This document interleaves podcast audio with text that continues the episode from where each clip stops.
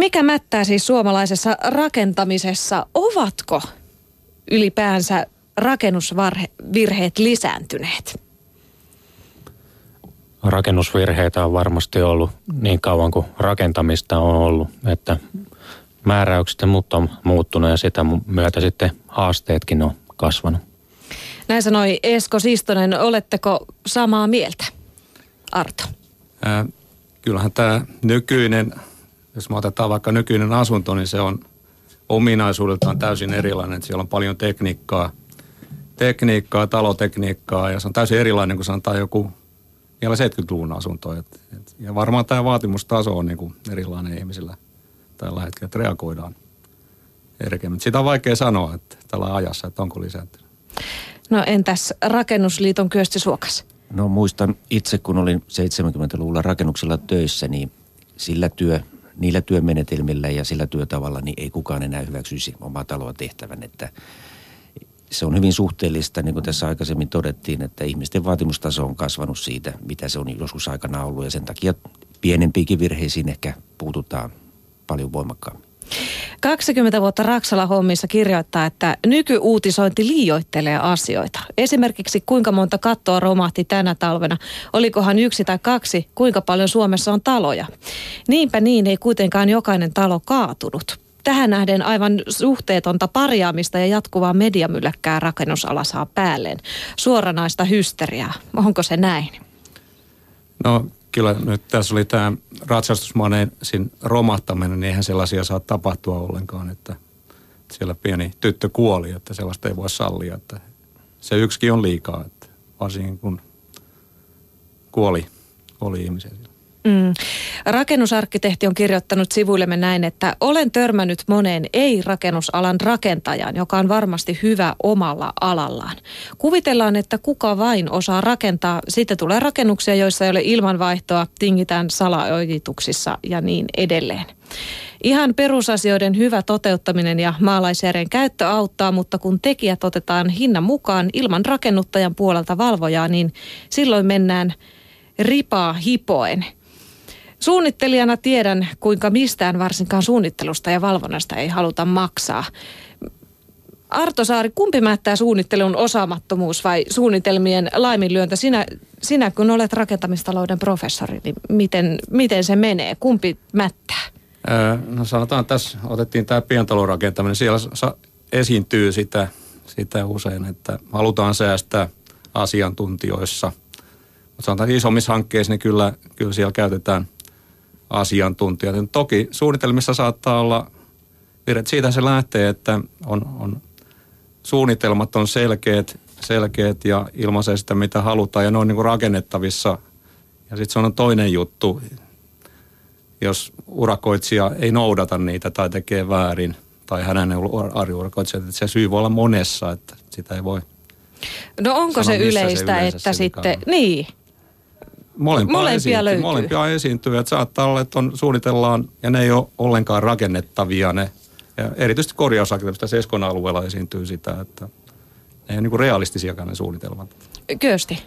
No minä en oikein osaa ottaa kantaa näihin suunnitelmiin, mutta käytännön työssä vuosikausi ollaan nähty se, että – työ hinnoitellaan niin halvaksi, että kunnolla sitä on mahdoton tehdä. Ja sitten valitettavasti viime vuosina on ollut näin, että ammattitaitoiset Suomessa osuvat rakentajat ei ole saanut sitä työtä tehdä, vaan tuodaan ulkomailta semmoisia ihmisiä, jotka sitten ainakin meidän tarkastuksissa on osoittautunut, että he eivät ole välttämättä koskaan olleet töissä rakennuksilla. Ja heidät pannaan tekemään tätä, niin ihminen, jolta puuttuu ammattitaito, niin vaikea kuvitella, että miten hän hyvää laatua voi tehdä.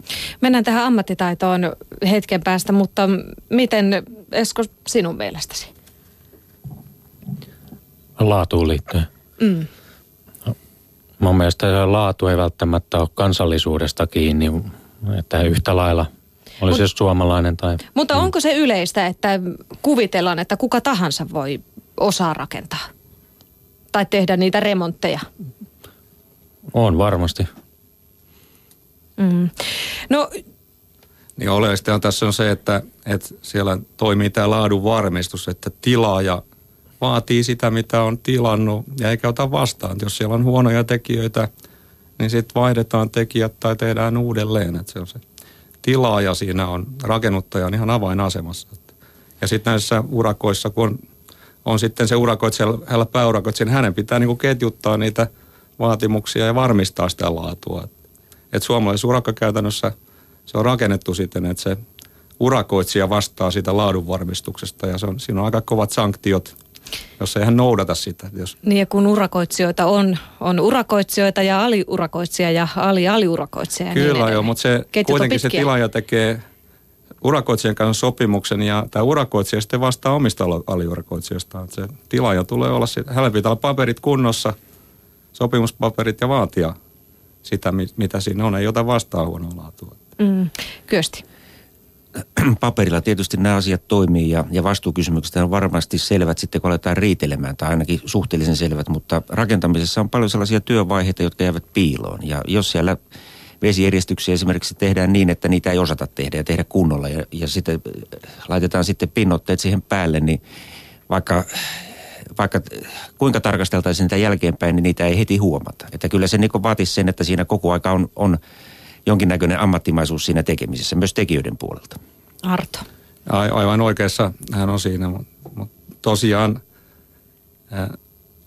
to, niin kuin äsken sanoin, niin suomalaisessa urakkakäytännössä niin urakoitsija, jos noudatetaan yleisiä sopimusehtoja rakennusurakan, niin se velvoitetaan tai sovitaan tilaajan kanssa, että urakoitsija varmistaa itse omien alueurakoitsijan laadun ja dokumentoi sen. Ja jos myöhemmin havaitaan, että hän ei ole noudattanut, niin se on törkeä tuottamuksellinen virhe. Hän on kymmenen vuotta vastuussa näistä virheistä. Mutta toki sieltä pitää olla rakennuttajalla hyvä valvojat ja hekin, hekin valvoo, että siellä tarvitaan ajoissa.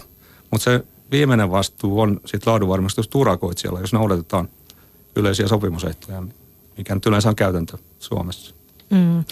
Joka paikan höylä kirjoittaa, että rakennusala ei ole ollut vuosiin, ehkä kymmeniin vuosiin, se seksikäs ala, jolle hakeutuisivat teknisesti lahjakkaimmat. Esimerkiksi rakennusalan tuotekehitys on ollut todella vähäistä verrattuna muihin tekniikan aloihin.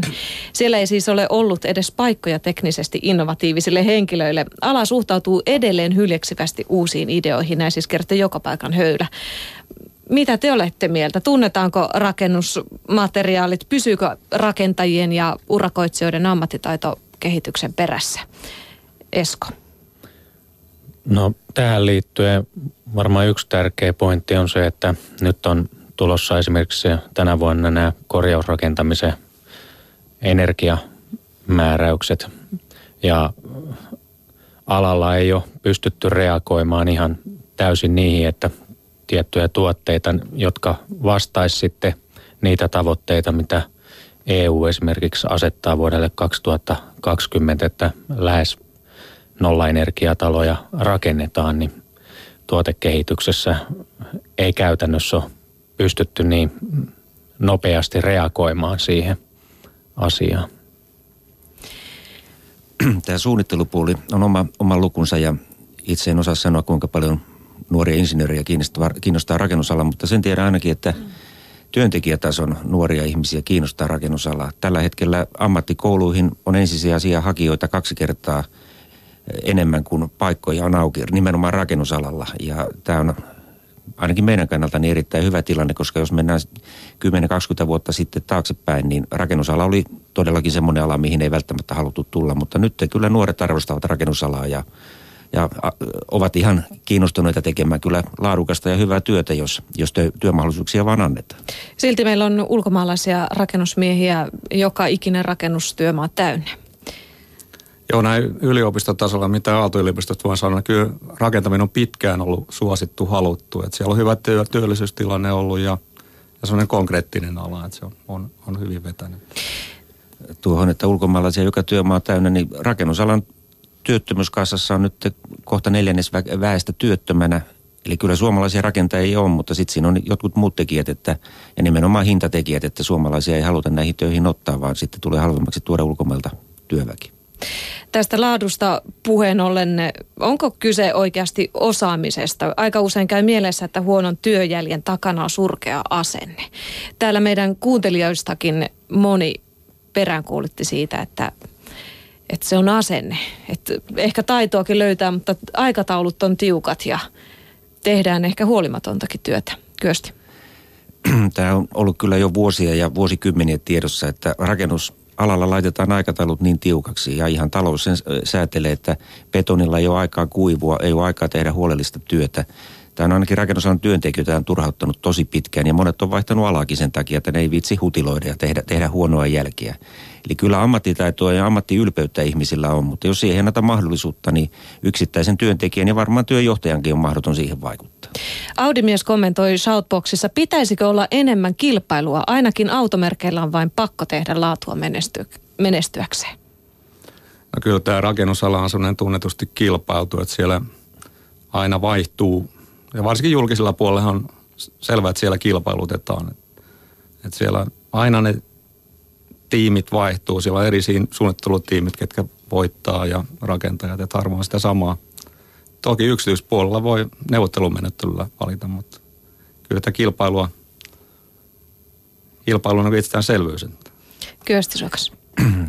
Monesti kilpailu on mennyt liian pitkälle, ainakin julkisilla rakennuttajilla, kun vedotaan näihin hankintalakeihin ja, ja tuntuu olevan ainoa valintaperuste se hinta, niin – monesti näkee, että hinta on niin matala, että sillä ei pysty laillisesti näitä töitä tekemään. Ja jos koko homma perustuu johonkin vähän niin kuin hämärään säännösten kiertämiseen, niin uskoisin, että ei se voi olla vaikuttamatta myöskään työn laatu.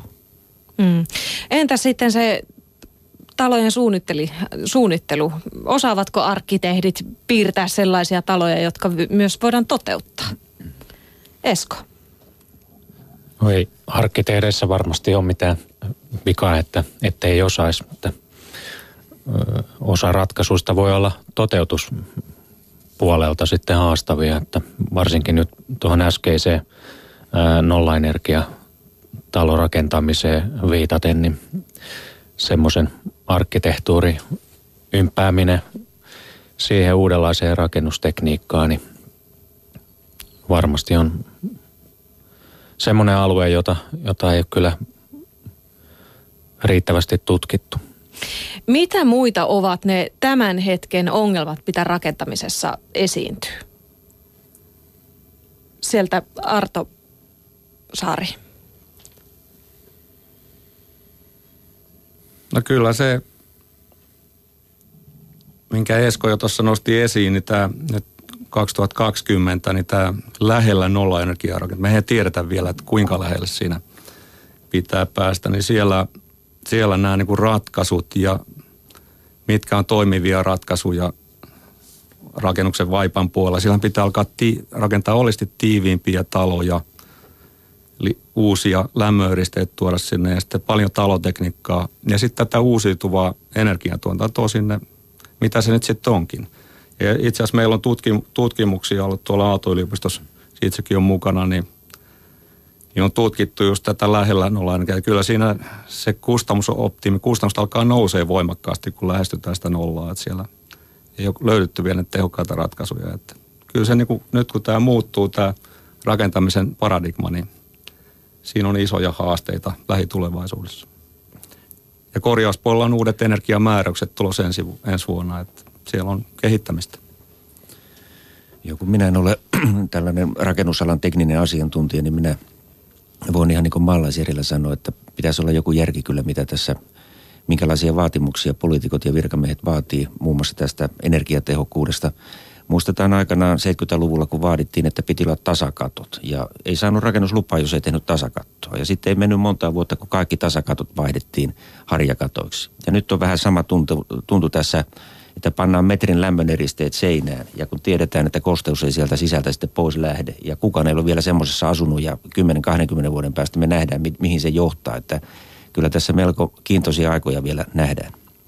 Onko tässä helppo syyttää sitten yleisiä tai EU-säännöksiä, nämähän liittyvät niihin?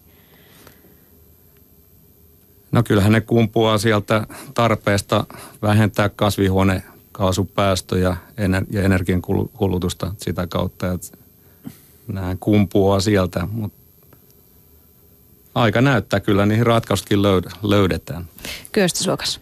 Ja tässäkin on, olisi taas mukava niin katsoa, että miten Etelä-Euroopassa, jossakin muualla päin Eurooppaa näihin säännöksiin sitten mennään, kun ainakin itse on joskus talviaikaa käynyt muun muassa Espanjassa ja kämppä on niin kylmä, että siellä pitää villasukat jalassa olla ja toppatakki päällä. Ja jos mietitään, että Suomessa me ollaan taas niin paavillisia, että me lähdetään siitä, että kynttilällä lämmitetään asuintalo, niin luulen, että muut ei varmasti seuraa perässä. Mm. Mennään tähän työvoiman käyttöön. Suomalaisessa rakentamisessa mättää voiton maksimointi. Rakennusliikkeiden pohjaton ahneus on tehnyt Suomesta romahtavan hometalon, jossa köhii, rapsuttaa ja rasvaa itseään astmaattinen, allerginen, homeongelmainen kansa. Monet hometaloja rakentavista yrityksistä ovat tehneet huippuomaisuudet itselle ja lapsille, jotka jatkavat samaa rataa yrityksineen. että käsittämätön, mutta totta. Moni kuuntelijoistamme sanoo, että hintoja poljetaan laadun kustannuksella. Onko se niin? Esko. No, mä tuohon ensimmäiseen puoliskoon tuosta kommentista esittänyt, että rakentamisalaa herjataan varmasti helposti sen takia, koska se koskettaa meitä kaikki. Me asutaan siellä. Yhtä lailla muissa teollisuuden aloissa voi tulla virheitä, mutta ne ei sillä lailla tule esille ja niin silmämäärin, ja että tuommoisesta sisäilmaongelmista tehdään hyvin, hyvin helposti tämmöinen joukkohysteria asia, vaikka tiettyä tietoa niistä asioista on ihan riittävästi olemassa, että ei se ole pelkästään sitä, että, että kaikki homehtuu ja No kyllähän me se tiedetään, ainakin oliko se viime vuonna, kun THL tutki tätä asiaa ja arvioi, että suomalaisesta kosteus- ja homevaurioihin liittyvät terveyshaitat tulevat maksamaan arviolta 4,5 miljoonaa euroa vuodessa. Et eihän tässä ihan pienistä summista kuitenkaan ole kyse, että eihän tämä nyt ehkä joukkohysteriaa ole, mutta otetaanko niitä sitten tosissaan? Mutta poljetaanko hintoja laadun perusteella köystisuokas? Uskoisin, että tämä homeongelma paljon johtuu ehkä väärästä suunnittelusta, tekniikasta. Jos uusi talo muutamassa vuodessa homehtuu, niin ei se varmaan niin tekijässä se vika, vaan silloin kyllä mennyt jotenkin pahasti suunnitelmat pieleen, mutta aina puhutaan homeongelmasta, mutta varsinkin korjausrakentamisen suhteen, niin vähemmän käydään keskustelua siitä, että meillä on melkein kaikissa vanhoissa korjattavissa taloissa on vaikka kuinka paljon asbestia. Ja meillä on aivan retuperällä tämä järjestelmä, kuinka valvotaan se, että miten asbesti puretaan. Ja kun asbesti puretaan sinne asukkaiden keskuuteen, sitä voi vetää kuka tahansa henkeen niitä asbestikuituja. Kun ne asbestikuidut on hengityksessä, ne ei lähde sieltä koskaan pois. Eikä ole mitään turvallista määrää asbestia. Se yksikin kuitu voi huonolla tuurilla aiheuttaa vaikka mitä.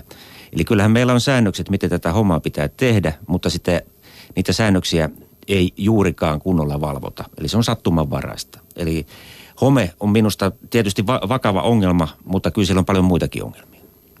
Mm. Asbestipurkutyöhän on luvanvarasta toimintaa ja sehän osastoidaan niin, ettei ne asbestikuidut pääse leviämään muihin tiloihin. Et, et näin se tietysti on säännösten mukaan, mutta meillä on tietoja näistä tapauksista ja kokemuksista siitä, että viikonlopun aikana, yön aikana siellä käydään purkamassa asbestia, niitä on heitetty pihalle jätelavoille, niitä asbestiriekaleita. Eli jos puhutaan tästä kustannuksesta, kilpailusta, rahansäästöstä, niin siinä saa säästöjä, kun ei tarvi osastoida, ei tarvi käyttää ammattilaisia, vaan tulee joku porukka ja purkaa sen. Ja sitten se on siellä asukkaiden seassa se pöly. En mä nyt sano, että tämä joka päivästä on, mutta kyllä näitä on vuosien varrella löytynyt vaikka kuinka paljon näitä tapauksia. Miten paljon yleensäkin eri alojen työntekijät tekevät hallaa toistensa töille? Joku kertoi, että kun kylpyhuoneessa oli tehty kosteussuojatyöt, niin pari viikon päästä tuli sitten sähkömies ja poras jälleen reikiä sinne seinään. Onko, onko tämmöistä päällekkäistä työskentelyä? Kuinka paljon sitä esiintyy? Varmaan remont, remonttipuolella sitä myös, korjausrakennuksen puolella – Esko? Ihan varmasti tuommoinen on tyypillistä. Et siinä on hyvin tärkeää silloin, että, että se, joka on siellä vastaavana, niin myös sitten kontrolloi, että ne työt tehdään oikeassa järjestyksessä, ettei tapahdu tuommoisia tyrimisiä. Mm. Rahastetaanko alalla jotenkin liikaa sitten jollain tietyillä töillä? Että joku asia pitää tehdä tai – No tietysti markkinataloudessa toimitaan, että jos on pulaa tietystä, tietystä työntekijöistä, niin hinnat ja urakoitsijoiden hinnat on korkealla. Mutta näähän on taloudellisia yrityksiä, mutta kun tässä puhuttiin ahneudesta, niin se on sinne yhtiön tehtävä on tuottaa voittoa ja toimia tappiolla. Mutta toki pitää niin kuin eettisesti toimia oikein ja ei saa rikkoa normeja eikä lakeja ja te, toteuttaa suunnitelmien mukaan. Että, mutta se pitää, niin kuin mä tuossa aikaisemmin sanoin, niin tilaajan valvoa, että sieltä syntyy sitä, mitä on tilattukin. Että hän ei saa ottaa vastaan epäkuranttia työtä ja tuotetta. Että hän on ratkaisevassa asemassa se rakennuttaja. Ja sanoisin näin, että asukkaat, asuntoyhtiöiden asukkaat remonttikohteissa muun muassa, niin he ovat näitä tilaajia ja lopulta tämän kaiken maksavat. Ja kyllä suosittelisin, että olisi kiinnostuneita siitä, että mihin vuorokauden aikaan niitä töitä tehdään, tehdäänkö niitä viikonloppuisin, onko koko aika uusi porukka, joka niitä tekee. Koska säännökset meillä on varmasti hyvät Suomessa, ei, ei, ei mitään tapahdu, jos, jos jos kaikki noudattaa säännöksiä, mutta kun me tiedetään, että tämä hintakilpailu johtaa siihen, että töitä annetaan semmoisille, joille ei ole aikomustakaan noudattaa niitä säännöksiä. Ja uusi ilmiö, mikä, jonka voi tutkia, jos joku on kiinnostunut Rakennusliiton kotisivuilta, niin kun ulkomailta tulee väkeä, työntekijöitä, niin on ilmennyt tämmöinenkin, että joillakin on tuberkuloosi. Ja ja siis työntekijöillä? Työntekijöillä saattaa olla tuberkuloosi, koska Itä-Euroopan maissa ei ole tämmöinen terveydenhuoltojärjestelmä kuin Suomessa, Suomessa jossa Suomessahan aikanaan tuberkuloosi poistettiin, mutta, mutta ja rokotettiin ihmiset. Nyt lapsia ei enää rokoteta tuberkuloosin varalta, koska on katsottu, että tauti on Suomesta hävinnyt, mutta meillä on nyt ainakin vajaa kymmenkunta tapausta, jossa ulkomaalaisella rakennusalan työntekijällä on tavattu tuberkuloosia ja tuberkuloosi voi tarttua yhden päivän oleskelussa samassa huoneistossa tämmöisen ihmisen kanssa. Että kyllä tässä nyt uusia tämmöisiä riskejä on, että paljon muutakin on kuin home ja kosteus, että josta kannattaa Muitakin olla, terveysriskejä. Te, muitakin terveysriskejä on. Puheen iltapäivän viikon kysymys kuuluu siis mikä mättää suomalaisessa rakentamisessa ja täällä studiossa ovat korjausrakentamisen professori Esko Sistonen, rakentamistalouden Arto Saari sekä Rakennusliiton varapuheenjohtaja Kyösti Suokas. Valvonta on ollut sana, joka tässä keskustelussa on noussut useampaan kertaan. Jouni kirjoittaa, että yleisimmin rakennusvirheitä tapahtuu kerrostaloissa ja julkisissa rakennuksissa. Suurimpana syynä pidän heikkoa valvontaa ja talvirakentamista. Uusissa pientaloissa esiintyy hometta aika harvoin, ne rakennetaan kesäaikaan ja omistaja valvoo. Mi- mitä pitäisi tehdä, että valvonta saadaan kuntoon? Aloita Arto Saari. Ää, joo, kyllä tässä on aikaisemmin tästä oli puhettakin, että rakennuttajilla pitää olla järjestetty se valvonta, asiantunteva valvonta, että katsoo, että tehdään suunnitelmien mukaan, mutta toistan vielä, että jos noudatetaan yleisiä sopimusehtoja, niin siellä on, on tämä rakentamisen laadunvarmistus on urakoitsijalta. Hän, jo, hän, hän sen tekee, tekee, varmistaa, tekee mittaukset ja dokumentoi sen. Mutta se pitää sitten valvojenkin katsoo, että ne suorittaa sitä. Mut Onko teidän mielestänne Suomessa tarpeeksi asiantuntevaa ammatin, ammattitaitoista valvontaa? Kyösti Suokas. Kyllä meillä varmaan valvojia on, mutta kaikki käpertyy siihen samaan kysymykseen, että kuinka paljon halutaan käyttää kustannuksia suunnitteluun, tekemiseen, valvontaan. Ja jos jostakin pihistetään vaikka valvonnasta, niin totta kai se sitten näkyy siinä valvonnan laadussa, että kukaan ei näitä ilmaiseksi ja huvin vuoksi voi tehdä. Entä näkyykö se korjausrakentamisessa, Esko?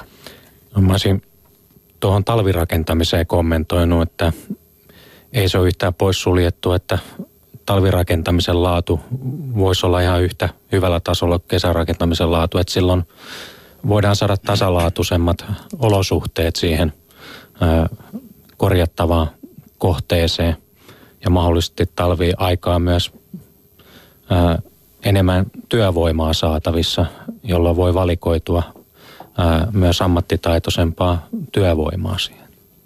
Mitä mieltä olet sitten valvonnasta?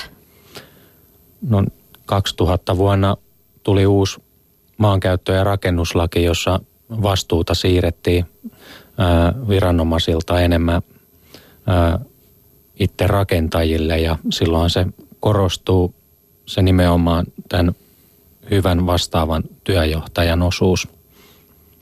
Ja lähinnä mitkä katselmukset kunnat tekee, niin ne on niitä kriittisiä paikkoja, mitkä vielä täytyy olla auki nähtävissä, että ne on hyväksyttävissä. Muutoin rakennusvalvonnan tehtävä on tämmöinen kaavamääräyksellinen puoli ja tietty päältä katsominen, mutta kyllä se oikea vastuu on, on siellä ää, vastaavalla. Kyösti Suokas. Haluaisin myös kommentoida tätä talvirakentamista, että siinä on ehkä pikkusen väärinymmärrystä. Jos katsoo nyt tätä, tätä kevättä ja talvea, nythän on ollut kirkkaita pakkaspäiviä, aurinko paistaa. Kesällä saattaa yhteensoittoon sata kuukausi vettä. Ja jos huonosti suojataan rakenteet, lämmöneristeet ja muut, niin kyllä ne kastuu varmasti paremmin siinä vesisateessa kuin tämmöisellä pakkaskelillä. Että monessa Euroopan maassahan ei talvella rakenneta, mutta siinä on muut syyt kuin se, että, että se rakentaminen johtaisi huonoon lopputulokseen. Mä oon itse seurannut aika läheltäkin useita omakotitalon rakentamisia, jossa siis tulevat asukkaat ovat tilanneet tämän jonkun talopaketin tai muuta ja siellä ei ole ihan tavatonta, että viikonlopuksi jätetään puurakenteet suojaamatta tai eristevillat suojaamatta pihalle ja sitten sateen yllättäessä ne kastuu. Kuka tämmöisistä on vastuussa? Eihän, jos asukas ei talon tilaaja ei ole itse siinä aktiivinen, niin kukaanhan ei niitä seuraa. Kyllähän talopaketin toimittaja on vastuussa siitä, että hän toimittaa tuotteen ää, mahdollisimman kuivana. Ja silloin vastaava on myös siinä ratkaisevassa roolissa varmentamaan se, että sinne ei jää rakenteet yhdeksi tai kahdeksi päiväksi kastumaan. Jos se kerran on tehtaalla tehty valmiiksi suojassa, niin silloin se yhden päivän jättäminen sateelle armoille, niin näin siinä käy. Kyösti. Suomessa rakennetaan toistakymmentä tuhatta omakotitaloa vuodessa ja meillä rakennusliitossa niin meidän työntekijöiden käsitys on, että hyvin paljon tätä myös tehdään, tätä omakotitalon rakentamista ulkomaisella työvoimalla, paljon myös pimeällä työvoimalla. Ja jo perinteisesti se, mistä omakotitalon rakentaja ensimmäisenä säästää, on tämä vastaavan mestarin palkkio. Eli aikanaan oli tällaisia niin sanottuja viinapullon vastaavia mestareita, jotka laittoi nimensä siihen sen takia, että siinä piti joku olla. Nyt tietysti ehkä nykypäivänä ollaan pikkusen huolellisempia, mutta sanoisin, että jos tämä valvonta jää tämän vastaavan mestarin varaan, niin se on aivan siitä rakennuttajasta itsestä kiinni, että kuinka paljon hän haluaa siihen rahaa uhrata ja kuinka tosissaan sen asian ottaa. Raha siis tässäkin on se syy useimmiten. Kello on puoli neljä, me aletaan kohta lopettelemaan, mutta kun tässä on nyt puhuttu siitä, että mikä mättää, niin mikä on erityisen hyvin tällä hetkellä suomalaisessa rakentamisessa? Aloita sinä Arto Saari. No kai nyt yleisesti voidaan todeta, että tämä laatu on kohdalla. Nämähän on, niin kuin todettiin alussa, että nämä talot on täysin erilaisia ja asunnot erilaisia kuin parikymmentä vuotta sitten, että kyllä siellä niitä innovaatioitakin on tapahtunut ja taso on noussut. Ja yleisesti ottaen tehdään hyvää laatua. Että ne on vaan ne nousee esille voimakkaasti nämä, nämä huonot tapaukset, että missä on tullut näitä, että voi, ei voi yleistää, yleistää sinänsä. Että. Esko Sistonen. Positiivista on ollut, että esimerkiksi viimeisen 2-30 vuoden aikana tutkimustoiminnassa on materiaalien pitkäaikaiskestävyyttä saatu parannettua olennaisesti. Jos verrataan 70-luvun alun betonirakenteita, niin ne on aivan erilaisia kuin mitä tämän päivän betonirakenteet. Niitä voi hyvinkin olettaa pitkää käyttöikää verrattuna näihin vanhoihin lähiötaloihin. Ja se on se tuotekehitys ja tutkimustyö, mitä on tehty, niin on sitten kas, kantanut hedelmää. Näin työntekijöitä edustavan järjestön puolesta voin sanoa, että se mikä on erittäin positiivista on, että Suomessa rakennusala on kuitenkin säilynyt semmoisena kiintoisena arvostettuna alana, johon myös Suomessa asuvat ihmiset, jossa Suomessa asuvat ihmiset haluaa työskennellä. Monessa Euroopan maassa, maailman maassa siitä on tullut tämmöinen vähän niin kuin rupuala, jossa, joka teetetään siirtotyöläisillä ja muilla, mutta Suomessa kuitenkin niin ala, alasta ollaan kiinnostuneita ja ihmiset tekee töitä tosissaan ja väittäisin, että ei näitä virheitä kukaan tahallaan tee. Tämä kilpailu ja nuukailu rahasta, se johtaa ikäviin lopputuloksiin, mutta sitten kun on mahdollisuus tehdä, niin kyllä suomalainen tekee edelleen tosissaan niin hyvää laatua kuin ikinä pystyy. Kiitoksia keskustelusta korjausrakentamisen professori Esko Sistonen, rakentamistalouden professori Arto Saari ja Rakennusliiton varapuheenjohtaja Kyösti Suokas.